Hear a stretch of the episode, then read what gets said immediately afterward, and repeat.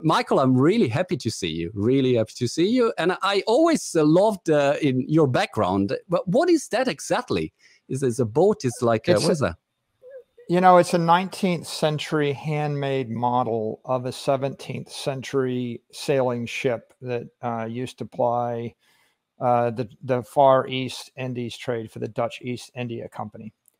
So you right. can imagine they made a very complicated ship, you know, in the 1600s, and um, and then in the 19 or in the 1800s, a bunch of model makers decided to make a model of the ship, and so it's an antique model of uh, a pretty extraordinary sailing vessel. Reminder of what human beings are capable of doing, you know, when you consider all of the systems that they put into that ship in order to yes. uh, affect commerce. Love it, love it. And I mean, is your um, is, in all of your interviews, I always saw it, and I thought, wow, it is really cool. And for a second, I thought maybe it's a is a green screen, but no, is uh, is real and is is really cool. By the way, Michael, uh, uh you did some incredible things, and of course, I want to go into Bitcoin and, and everything else. But um, I was uh, just curious, and I, I, went to check your biography, and uh, I was first. I thought I would love to have a, a biography like that. is incredible, and uh, apart from MIT, I knew about it. Something got my attention because I read that. Um, Saylor became fascinated by the application of computer simulation technology to public policy and business strategy. Okay eventually writing his thesis, a mathematical model of uh, a Renaissance Italian city state while studying system dynamics, etc., uh, etc. Uh, et what was this Italian city state? Well, you know, uh, you're probably familiar with Machiavelli. Machiavelli's yep. famous book that most people read is The Prince, which is kind of a, a book on you know political dirty tricks and doesn't have yep. the best reputation. But Machiavelli wrote another book, uh, The Discourses, and The Discourses was a study of stable government and virtuous government based upon successful Renaissance Italian city state models. And the discourses uh, describes uh, the establishment of a governance uh, structure that includes an executive branch, um, um, a legislative branch, and a judicial branch, which happens to be uh, the three branches of government in the United States right now. And most modern governments have a judiciary, a legislature, right. an executive branch. So the founding fathers of the United States copied that model from the discourses. And um, when I was at MIT, uh, I, I discovered the book. And I, it occurred to me that he was actually describing um, uh, higher order feedback systems. He's describing the checks and the balances and the dynamics between all the different aspects of government and describing how it helps the the city state uh, make it through supply shocks, famine, wars, and other other uh, dislocations.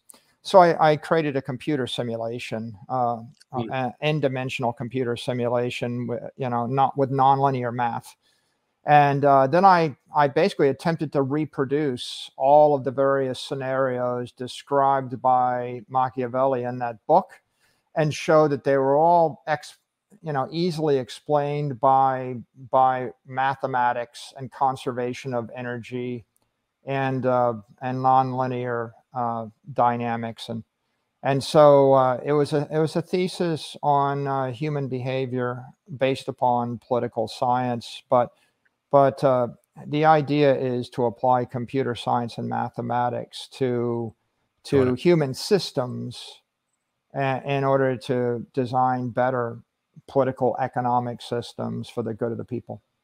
Interesting, and also very, very actual. I, I, would say.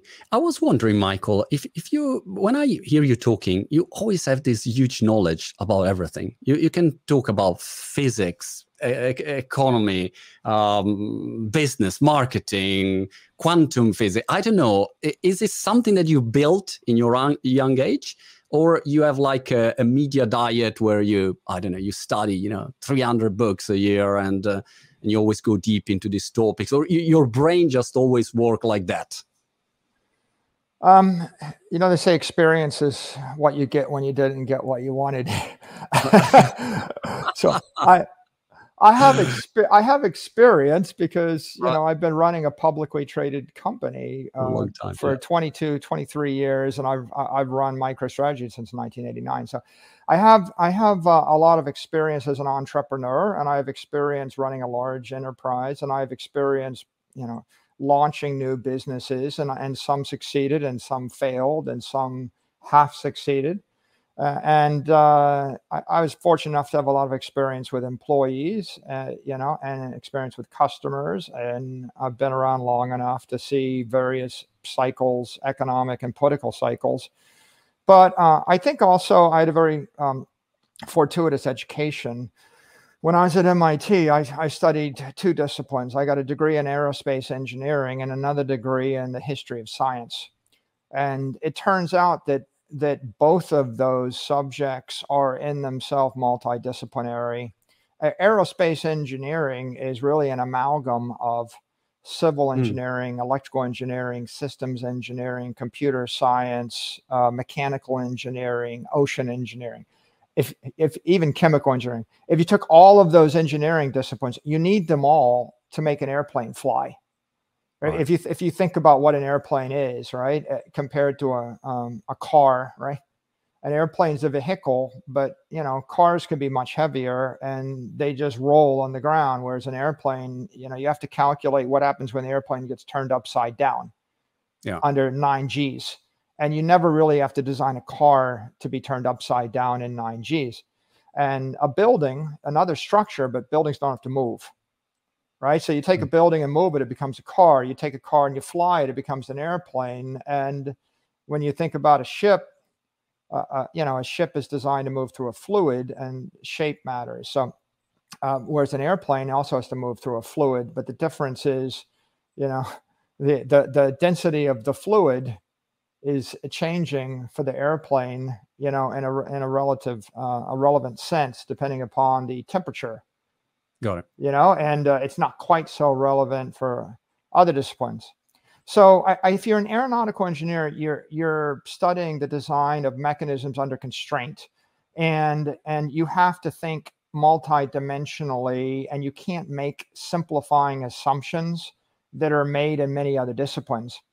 And uh, and and if you just get if you get one thing wrong, the plane crashes and burns right? right? You can you can design really sloppy mechanisms in cyberspace. Like when you're building software, you know, you you can design really ugly mechanisms because it's very forgiving. And yeah. uh, if you're building a, a building, you would just build it with steel because steel is infinitely strong and powerful, but it's heavy. And so you when you when you um, have to make it fly, you can't simplify, we'll just build it all with steel. Now you're talking about composites and you're talking about aluminum. So I think that the first half of my engineering education was think in dimensionally across all different systems you know and understand cybernetics and control i mean control theory is really important in aviation for example you design an airplane and it tilts this way the lift falls on one side uh, or falls on one side and increases on the other side and it brings it back to the level so the plane flies in a stable fashion. If you design an unstable airplane where it tilts and then the lift uh, accelerates then the thing goes into a tailspin and you crash and burn.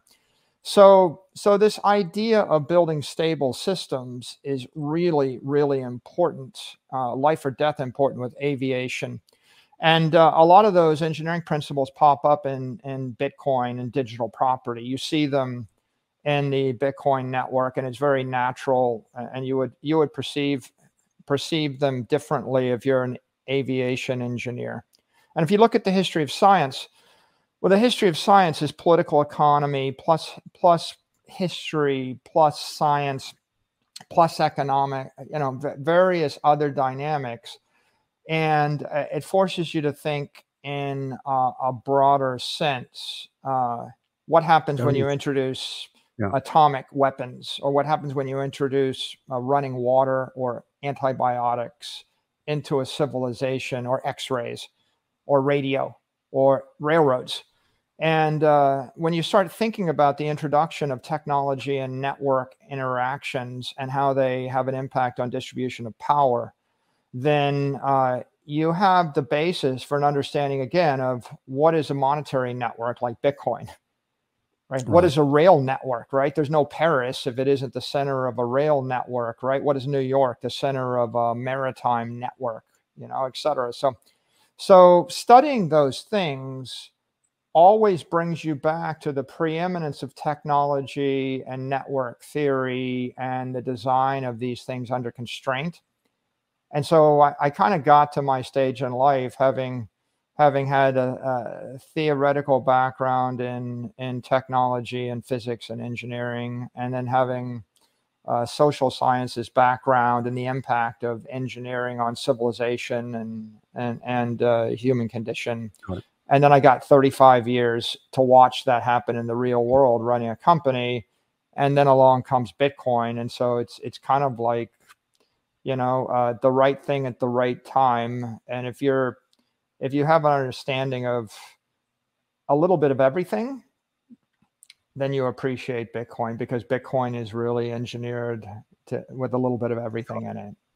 That that that's explained a lot, uh, Michael. Because um, I remember first time I saw a, an interview of yours, I thought, "Wow! Like, oh my god, how how can he open so many different angles and perspectives?" And, until that moment, I was looking at Bitcoin just you know with one lens. That's it, you know.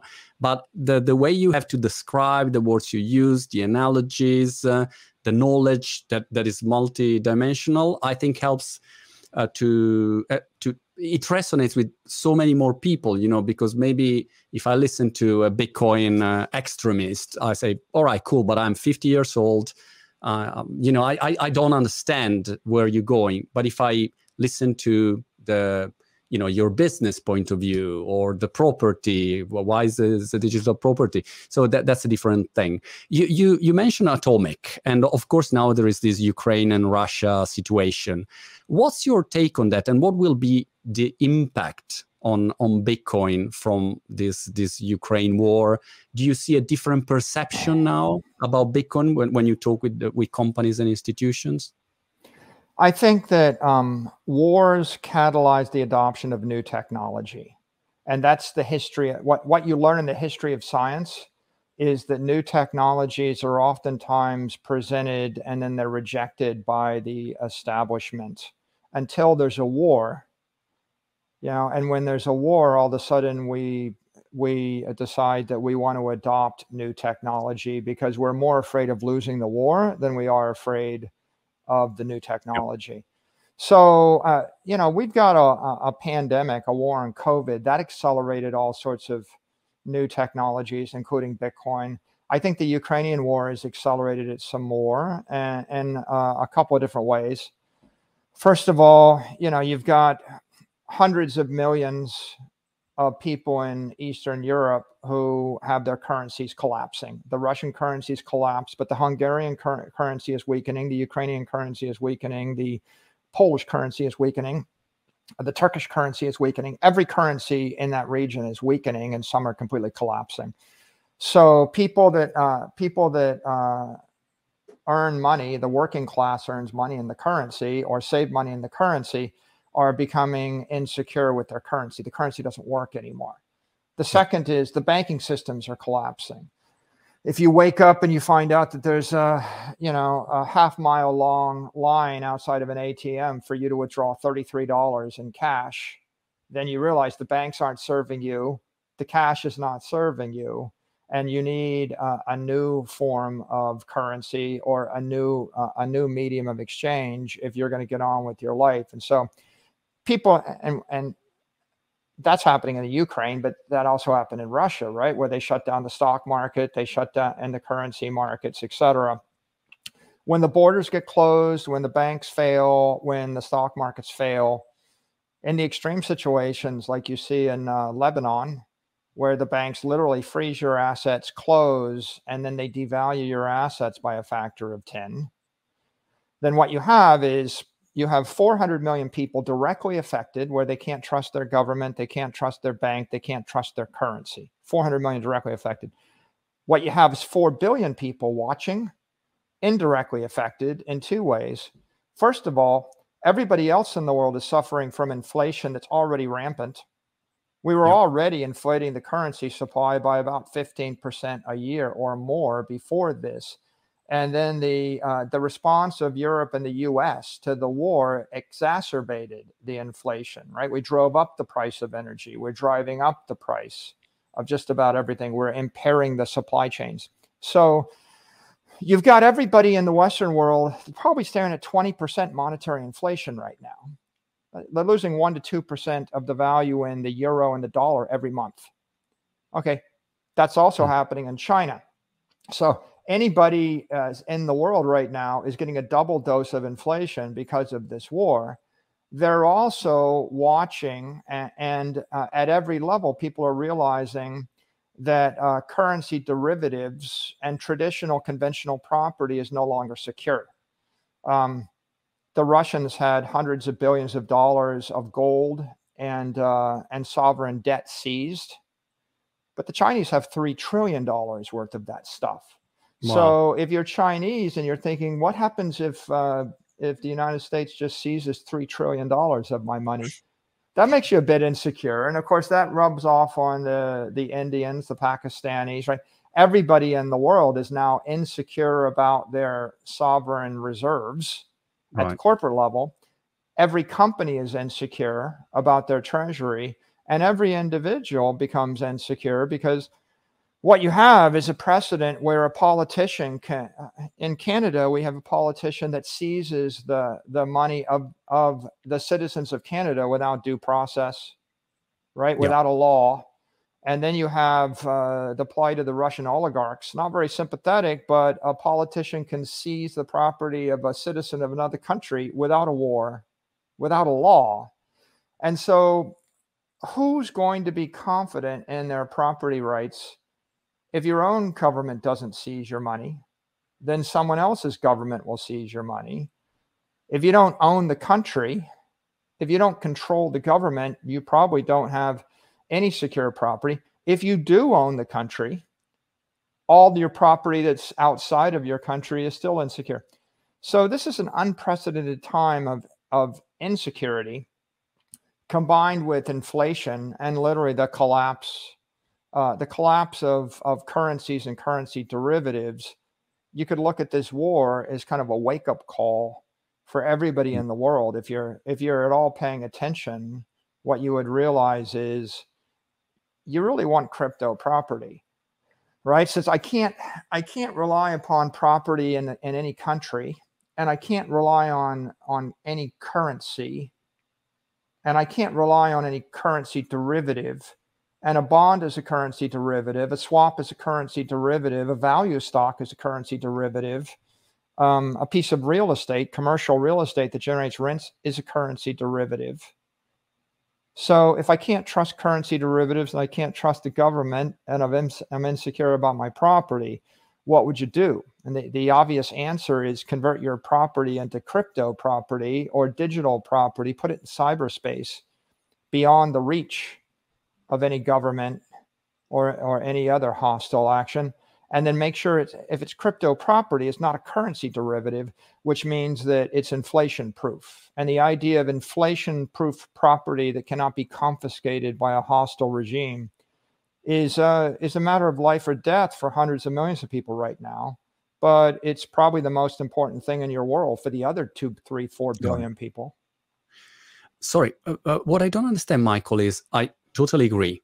Uh, what I don't understand is why, with this scenario, um, companies and institutions are not just running and adopting Bitcoin, and there, there is no like a mass adoption.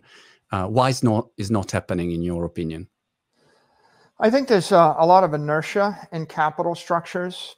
If if you look at capital structures right now, for example, um, uh, there are large pools of capital that are tied up in institutions that by mandate can only invest in certain assets. So, for example, if I had $10 billion of capital for investing in uh, stocks, well, um, I can't buy uh, I can't buy digital property for two reasons. One reason is my mandate from my limited partners keeps me from owning property. I have to own securities. And the second okay. would be that uh, I don't have a relationship with a digital property exchange, you know, a crypto exchange that can actually buy it for me. And the third, of course, would be, you know, since my limited partners won't let me buy it and I don't have the exchange agreement, I also don't have all the security protocols within my own institution to be able to custody it. Like right. who should I who should I trust with that? Mm. If you actually calculate how long that takes, it could take five years to change my mandates with my limited partners. Whoa. It could take one year to set up a new custodial relationship and vet a new exchange. It could take six months to a year to set up the security protocols. So, uh, if if I had the mandate, it'd probably be a one year process for me to change my institution. If I don't have the mandate, it could be multiple years. So, so um, look, if, if you have $10 billion and you were given the money to invest in fixed income instruments, you're getting 2% or maybe you're getting paid 1 or 2% a year. So you're getting paid $100 million a year just to manage the money. And so you go and you buy bonds that yield two and a half percent interest, and then the money loses 15% of its value a year. So the real yield is minus 12.5%, and you're literally destroying a billion dollars a year, but it's not your money, is it? Yeah. You're destroying a billion dollars of value of some other investor's money. And so your choice is give all the money back to the investors, and you're going to lose a billion or two billion, or keep investing it pursuant to your mandates that were set in the year 2007. Right. right. And so you've got trillions, you know, 500 trillion dollars of capital. And they're all tied up in different kind of structures like that. That's one example of inertia. You know if you had 10 billion dollars worth of real estate in downtown moscow right now why don't you just sell that and put that into bitcoin? Because it's not so easy right? I mean monty that's another I, example I know of difficult now uh, right so you, you see there's a lot of capital that is already committed in structures and it'll take a while. Probably takes anywhere from 10 to 30 years for the capital flow out. There, if there was a spot ETF where I could just go buy a billion dollars of Bitcoin in a spot ETF, you know, then maybe I would do that. But of course, there isn't the spot ETF because there's regulatory inertia. Yeah, there's uh, you know, and there's also other forms of inertia like um, like uh, FASB has a certain accounting treatment. The accounting treatment for Bitcoin was established when there was no company in the world that had more than $2 million of it on its balance sheet. Okay, so a while ago, it was irrelevant. And today, of course, there are tens of billions of dollars of Bitcoin on balance sheets of publicly traded vehicles. But the accounting is still indefinite and tangible. Indefinite intangible accounting means that if I buy a billion dollars of Bitcoin and it trades down by 50% and then it trades up by a thousand percent, uh, the fair value of it is $10 billion, but I would be showing it on my GAAP accounting statement as $500 million. And I would never write it up again. Okay. So if you're a publicly traded company and, uh, and you have a successful business selling streaming video, and you have $10 billion of capital and you go buy the Bitcoin and you make $100 billion for your investors, it'll look like you lost $5 billion yeah. for your investors. And then you have to explain that. And that's very hard to explain. And if you're a conservative CFO, you would think, do I really want to go through the headache of explaining this to my investors? And maybe I'll get fired by some random investor for making money because they thought I lost money because I've got an antiquated accounting rule. So you know, if you're wondering why don't why doesn't everyone just act rationally? Well, the answer is some people have an, have organizational inertia. Their incentives are to continue uh, to engage in the strategy they've engaged in for a decade. My grandfather invested in real estate in Kiev, and I will continue to do that. Right? There's inertia. Other in other cases, they they have um, they have regulatory um, regulatory inertia that's holding them from doing what they want to do, like these accounting and these and these other securities guidelines. And then in a third case, sometimes it's uh, it's intellectual inertia or ignorance. Like if I said to you, if I if I came to you and I said, "Oh, you you have a house and you've got no electricity in the house, Monty," and right. electricity is a good thing. So why don't you just install electricity? you would go, what? Wait a minute. How how long does it take to figure out how to install electricity without killing myself? It's like, are, are you stupid? I mean, are you just against electricity? And the answer right. is no. It, it, it takes a lot of effort. It might take a hundred hours of study to figure out the project to install electricity in my house or my hotel. So Bitcoin is like that. It's digital energy. And some people haven't adopted it because they don't have a thousand hours or a hundred hours to study it. And some people haven't adopted it because the regulatory guidelines are hostile to their business right. adopting it. And some people haven't adopted it because they're getting paid billions a year to do the opposite. And it's it's you know, it's like you're paying me to trade fixed income sovereign debt. So why and I know it's an awful thing. It's losing 10% of its value a year or, or more, but I'm getting rich doing it. I'm, I'm, making money out of it and I keep doing it. Sure. Yeah. So go go home to your wife and tell her that you decided to give up the job that you know you're getting paid a lot of money for to do a different thing and you'll get by, right? So these are all reasons why the world doesn't just immediately change. But having said all that, the world is changing right? I mean, Bitcoin was trading at nine thousand uh, dollars coin, you know, in June of 2020, and we're not two years later, and it's up by a factor of four, right? So it is changing. Billions of dollars of capital are flowing, and uh, you know they they may flow slower than some people would like, but it seems like it's the most uh, disruptive force in the financial universe right now, and the world is waking up is is moving. Um, by the way, I would add another factor. I remember when we moved a uh, couple of hundred thousand, three hundred thousand pound in um, from from the balance sheet of our startup from a bank account here in UK, and we say, all right, let's buy Bitcoin. I mean, you, Michael, bought a little bit more. we bought a little bit less, but we say, all right, let's move. Let's buy some Bitcoin and oh my god it was like uh, the bank stopping the, the wire transfer and calling you. Why are you doing that? Are you sure? Is legal? Is not legal? Say can i do uh, something with my money? Is my money? Can i do it? So there is really like uh, an interest also not to to make this easy and effortless. And so you start the accountant is worried uh, and, and, you say well, well let's do it anyway but i take a risk you know? So probably there are many factors. But but when do you think then a mass adoption w- will come. Because i was also expecting for the big companies you know apple facebook uh, uh, can they do it? Or they too big with the, with too much you know compliance? I mean zuck has so many problems that if you say look now bitcoin is in people will mm, the government will intervene they will stop them. When do you expect that these big companies will intervene? I mean twitter is already doing stuff yeah, I think, you know um, first of all, I think every month for the past 24 months, the environment's become more favorable.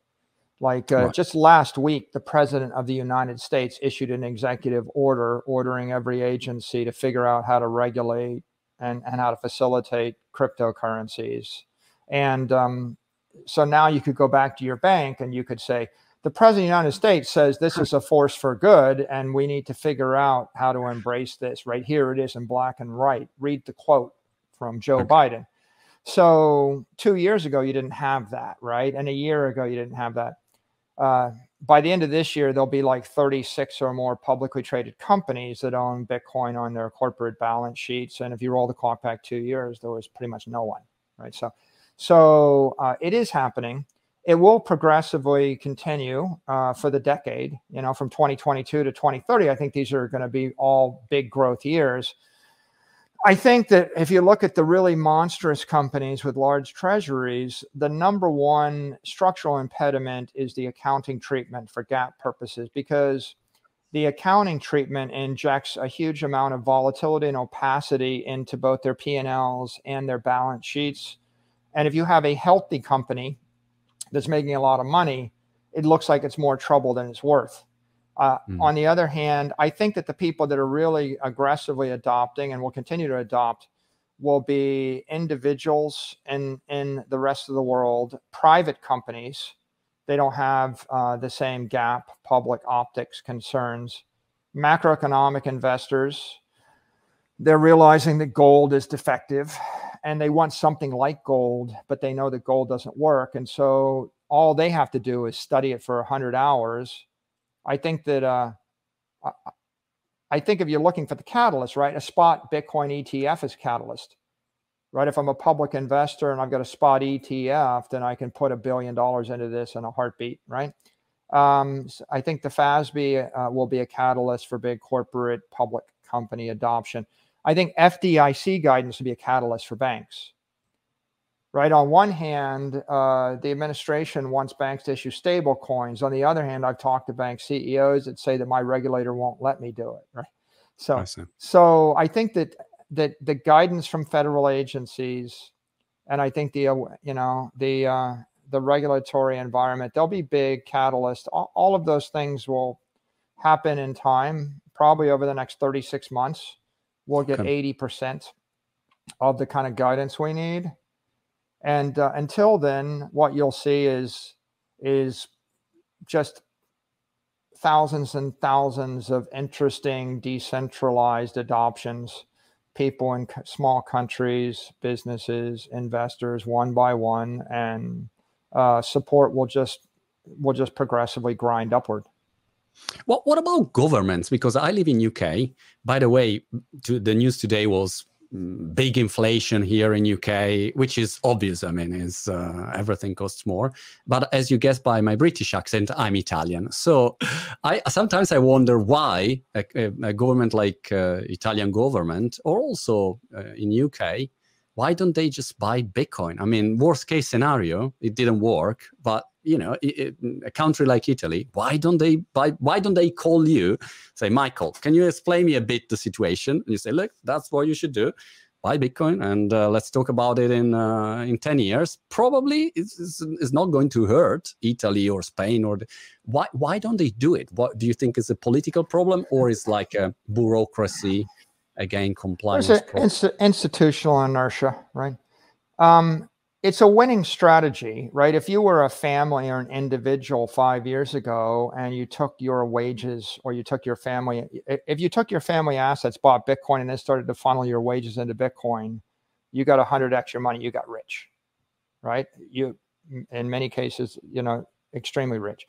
If you roll the clock back forward three years, if you're a small company or mid-sized company, a company like mine, you convert your treasury into Bitcoin and sweep your cash flows into Bitcoin. Again, it's a it's a massive win-win. We created billions and billions of dollars of shareholder value, right? We went from five hundred million dollars of dead money to five and a half billion dollars of, of Bitcoin assets in less than 24 months, right? 10x, you know, our capital structure.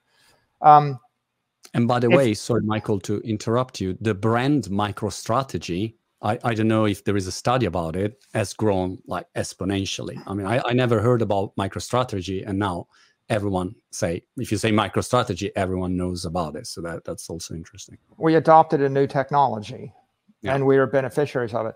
Now, if you think about governments, right? You've got you've got various institutions, right? You've got cities, you've got states, you've got federal governments, you've got public companies, you've got uh, and, and, you've got um, institutional investors. They're all different types of institutions. They all have inertia and because they all have various governance requirements. The the first country to do it, it will be a screaming winner, right? It's a no-brainer, right? Um, especially if you had your own currency. So if you were a small country and you were uh, able to print your currency, buy Bitcoin with the currency, right? The the right play here would be I in essence buy ten billion dollars worth of Bitcoin, and I announce it, right? And it yep. goes up by a factor of ten, and I make a hundred billion dollars, right? If you were a country with exports, right? You're uh, if you were an oil exporter, if you start to price your oil in Bitcoin and you buy the Bitcoin and then you funnel your cash receipts right your your cash earnings into bitcoin then you would be in essence plugging your economy into the bitcoin economy taking a bitcoin standard. Yeah. And your what you would do is you would back your your currency with uh, bitcoin which is a deflationary asset and your currency would be just like my stock. Like my stock would you know was 120 dollars a share when I started this, you know, and it's it's dramatically appreciated because of us adopting a Bitcoin standard. In fact, we actually issued a billion dollars worth of equity converted into Bitcoin, right? So a country stock is its currency. So a country could easily issue a billion dollars of its currency and buy Bitcoin. So why haven't they done it? Well, you know, why did we do it? We did it because our view was the situation was hopeless if we didn't do it. So right. find me a mid-size or a small country that thinks their situation is hopeless. that's uh, that's got a leader that has the power to do something. Then you'll actually get your first serious Bitcoin adopter. The challenge with, uh, say, El Salvador is they don't have their own currency. If on the other hand, if Turkey, if Turkey printed lira and bought ten billion dollars of Bitcoin, the lira would be backed by, you know, the the Bitcoin, and that's a different situation. So that could happen in the UAE, that could happen in Saudi Arabia, it could happen in, in any any exporting country with a currency. But um, you know, the question is, you know, governance of the country, like how many people are involved to make that decision. And it's like, and and how bad do you want the money? And then how, you know, how afraid are you, right? Like when we first bought Bitcoin, you know, we, there were plenty of conventional conventional uh, people in the media and conventional investors that thought that that was somehow you know a character flaw or we should be castigated or attacked for it and, uh, you know, rather than even after we made billions for our shareholders, we never really got recognized. The only view was, you, you, you know, you risk the shareholder money. Well, we made them billions and billions of dollars. But you should, you know, and, and, and today the debate would be I've been invited to business schools after, Monty, this is interesting. After we made all the billions of dollars, right. after the bet turned out to have worked, we go into business school and every conventional student would look at it and say, well, you shouldn't do that. I wouldn't do that. If you took a vote, the vote would be 95% against. Even really? after, even after you know it worked, 95% of the people would still not do it knowing that it would work because most, you know, most um, most people just live in a very conventional world where they they are afraid of unconventional things. And so the conventional thing is you adopt US treasuries and currency derivatives as your treasury asset. And um, what does it take for you to do something unconventional? Well, in a war, if you don't, you're going to die. Right.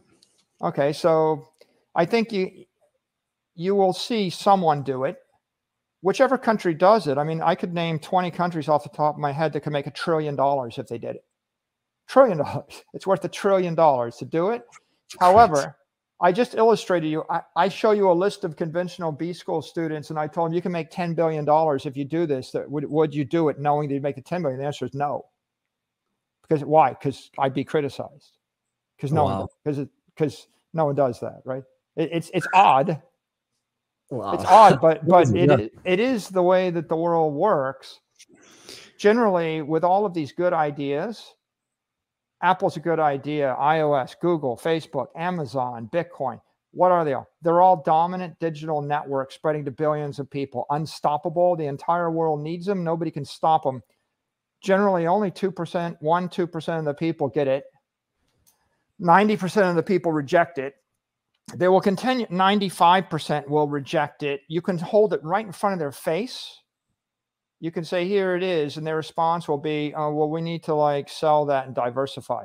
Even today right how many people when bitcoin hits 60000 they're like well you, you know it's an all you got to sell it.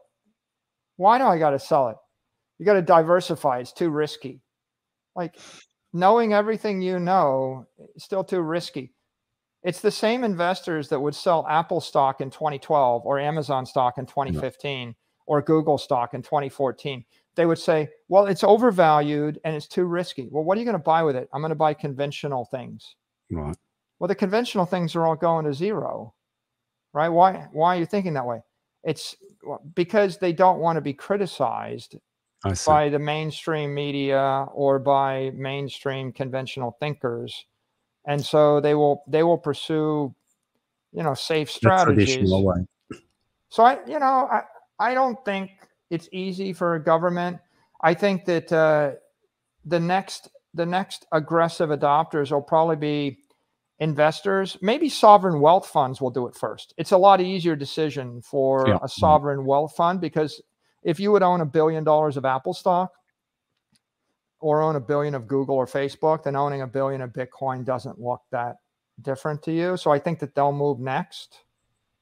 But ultimately, you know, this is uh, this is a network where the early adopters benefit at every single stage. The first city, right? You want to be a first city, issue a billion dollars of bonds that pay 2% or 3% interest, buy a billion dollars of Bitcoin that yields 20% or 15%, you know, and it's like your citizens are getting paid $150 million a year forever. Right? Interesting. Who will do it first? Well, I mean, the mayor, the Mm. mayor that actually has the most insight with the courage. It takes courage and it takes a little bit of clarity. And maybe, maybe um, you feel like you have to, right? Who who feels like they need to? That's an interesting question. Interesting. You mentioned pricing in Bitcoin. Do you think it's science fiction thinking that maybe Russia could price its gas in Bitcoin? Is completely science fiction, or after this war, they they they gonna do something because they their economy will will have Let's- serious problems. You know, I mean, uh, let's just generalize it to any nation. Right. uh, you know, could be uh, could be Saudi Arabia, could be UAE, could be Russia, could be any exporter. When you price your uh, exports in dollars, you're supporting the U.S. dollar. When you price your export in, in CNY, you're supporting the Chinese currency. When you price your exports in your own currency, people have to buy your own currency. Yeah. So when you price your exports in Bitcoin, you would be supporting the Bitcoin currency. Uh, certainly, if your interest if your interest was to do the best thing long term for your country, it would be to price it in Bitcoin, because not only would you uh, get a neutral currency, but you would also get the the treasury benefit. All your entire balance sheet would uh, appreciate over time. So that would be your best interest. But there are always political dynamics, you know, politics involved.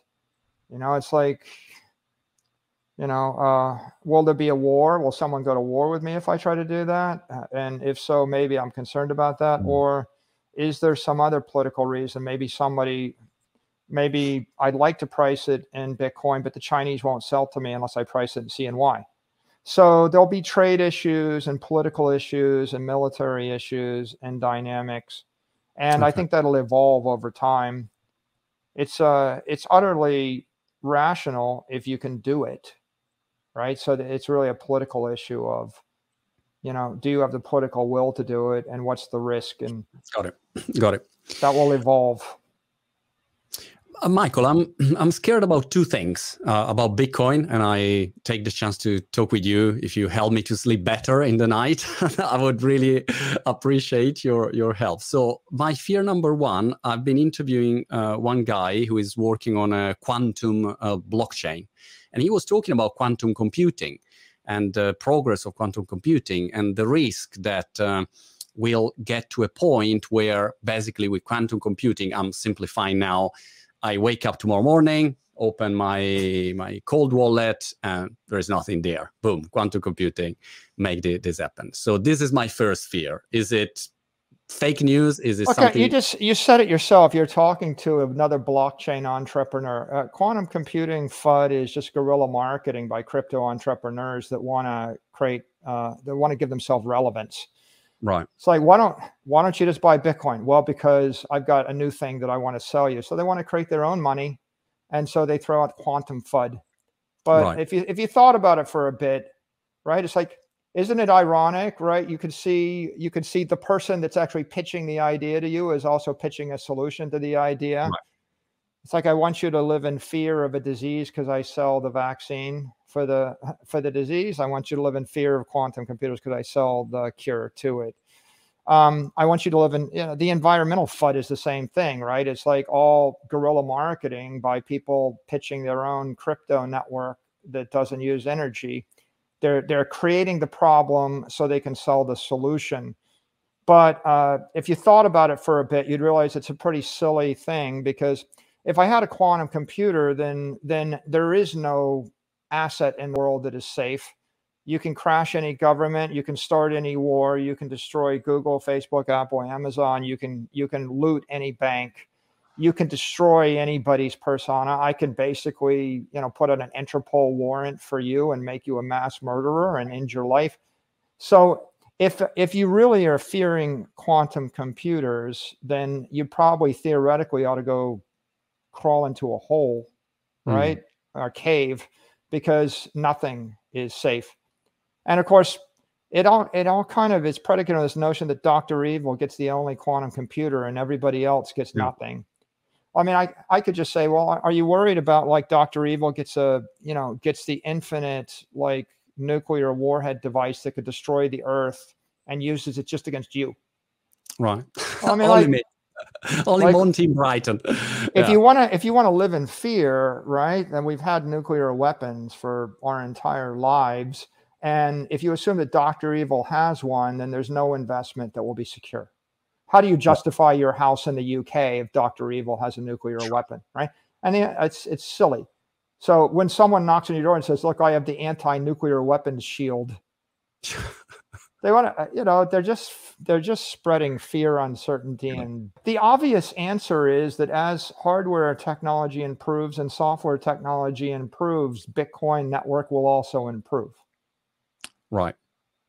Right? And and as crypto algorithms uh, get better and as quantum and as computers get better the computers defending the network will also get better. Right this is and this is really it's just guerrilla marketing, Monty. It's somebody that wants to raise money. That they want you to give them a hundred million dollars so they can work on their quantum resistant crypto network. And you're saying, well, why should I invest in this? Well, because quantum computing threatens Bitcoin. Got it. Right. And also imagine there is a like a, a transition period. Is not something that tomorrow morning quantum computing is here and will be uh, a distribution of quantum computing, like say cloud, as you said, is not only Spectre from James Bond using you know quantum computing also on the other side, so it will be a balance there. The other thing that that uh, I was thinking about the other day, a friend of mine had this chat. He was really anti Bitcoin. He destroyed me, and so I say, look, watch some video from Michael Saylor. I can't explain uh, as as good as you do, so I just point him to to some of your videos uh, is about development. So he say, look, how are you sure that development of Bitcoin will go um, as expected? Why, you know, again, Dr. Evil kidnapped 10 top Bitcoin developers and uh, say, look, change is not 21 million anymore, is uh, 35 million or whatever it does. Okay. So I was wondering, you are much more inside and, and you talk with everyone. How is the Bitcoin development managed today and protected in a way that will be supported for the next hundred years, and um, and uh, and there is no, uh, of course, there is risk about everything, but there is no a major risk of rewriting the code completely or or some major change. I mean, this is just it's more FUD, right? It's uh, it's ironic, FUD, right? Bitcoin is the most secure, highest integrity thing that does exist that's man-made on this earth, right? It's it's it's the likelihood that Bitcoin gets corrupted is far less than the likelihood that Google, Apple, Amazon, Facebook, or your government or or or your building get corrupted, and the likelihood that it gets corrupted is less than every other crypto asset. And the way you know that is because all of the centralized software programs are controlled by development teams, right? And and uh, of all the crypto assets, the most decentralized is Bitcoin, which means the development is decentralized and the deployment is decentralized.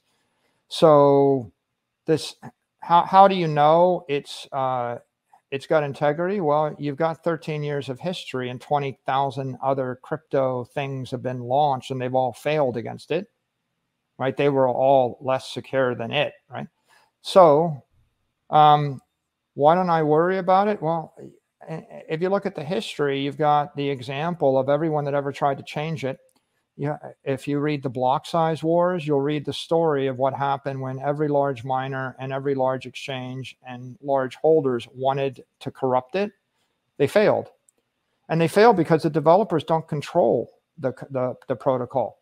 You right. know, if, if 10 developers get together and write some new code, that doesn't mean that the users are going to run it. So the the actual uh, the actual network is controlled by the nodes, and they're distributed to tens of thousands of different uh, machines. And so you would have to convince everybody in the Bitcoin community to implement defective code against their own interest yeah. in order to do something stupid. And uh, I, I don't see how you're going to do that. The uh, the other it does it does illustrate an important point, which is one of the strengths of Bitcoin is it, it is the ambition to do the least amount possible. Right? Bitcoin exists to keep track of a ledger of 21 million coins. That's what it exists to do. We're not trying to build functionality into it. So for all the other crypto networks that have aspirations to build functionality and performance into the level one, they need big development budgets and they need the big development teams and they have to issue hard fork after hard fork and they're always upgrading their software. And when they're doing that they're introducing huge amounts of risk into the software protocol either centralization risk or potential bug risk or or corruption risk. How do you avoid corrupting the underlying protocol? The answer is don't upgrade it that frequently up right. you know upgraded very very rarely very very slowly and uh, don't put uh, control of the development in the hands of any one organization. So bitcoin is really just that. Most of the innovation the functionality the speed isn't going on and won't go on the level one. It's a it's a matter of ideology. You can move uh, you can move bitcoin in minutes for dollars on the layer one you can move Bitcoin in a second for a fraction of a penny on a layer two, like Lightning. And you can move Bitcoin in milliseconds for nothing on a layer three, which is like a Binance or Coinbase or Cash App type uh, protocol. So clearly, the development's going to go on at Block and Coinbase and Binance, right? They have armies of developers at the layer three and the development will go forward uh, progressively, but a much slower rate at the layer two. Lightning is an open source permissionless protocol.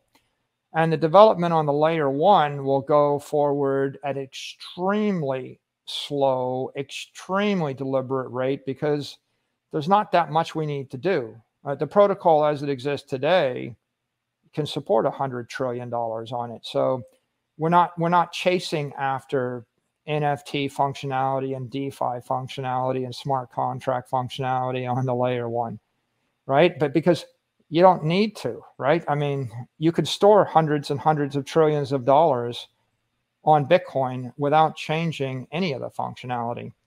So I would think, you know, the, the only kind of upgrades you ever really need to make on the layer one are these security upgrades. If someone came up with a computer a billion times more powerful they created a statistical likelihood of change. Maybe you would upgrade the cryptographic protocols or, or something in order to make it more resistant.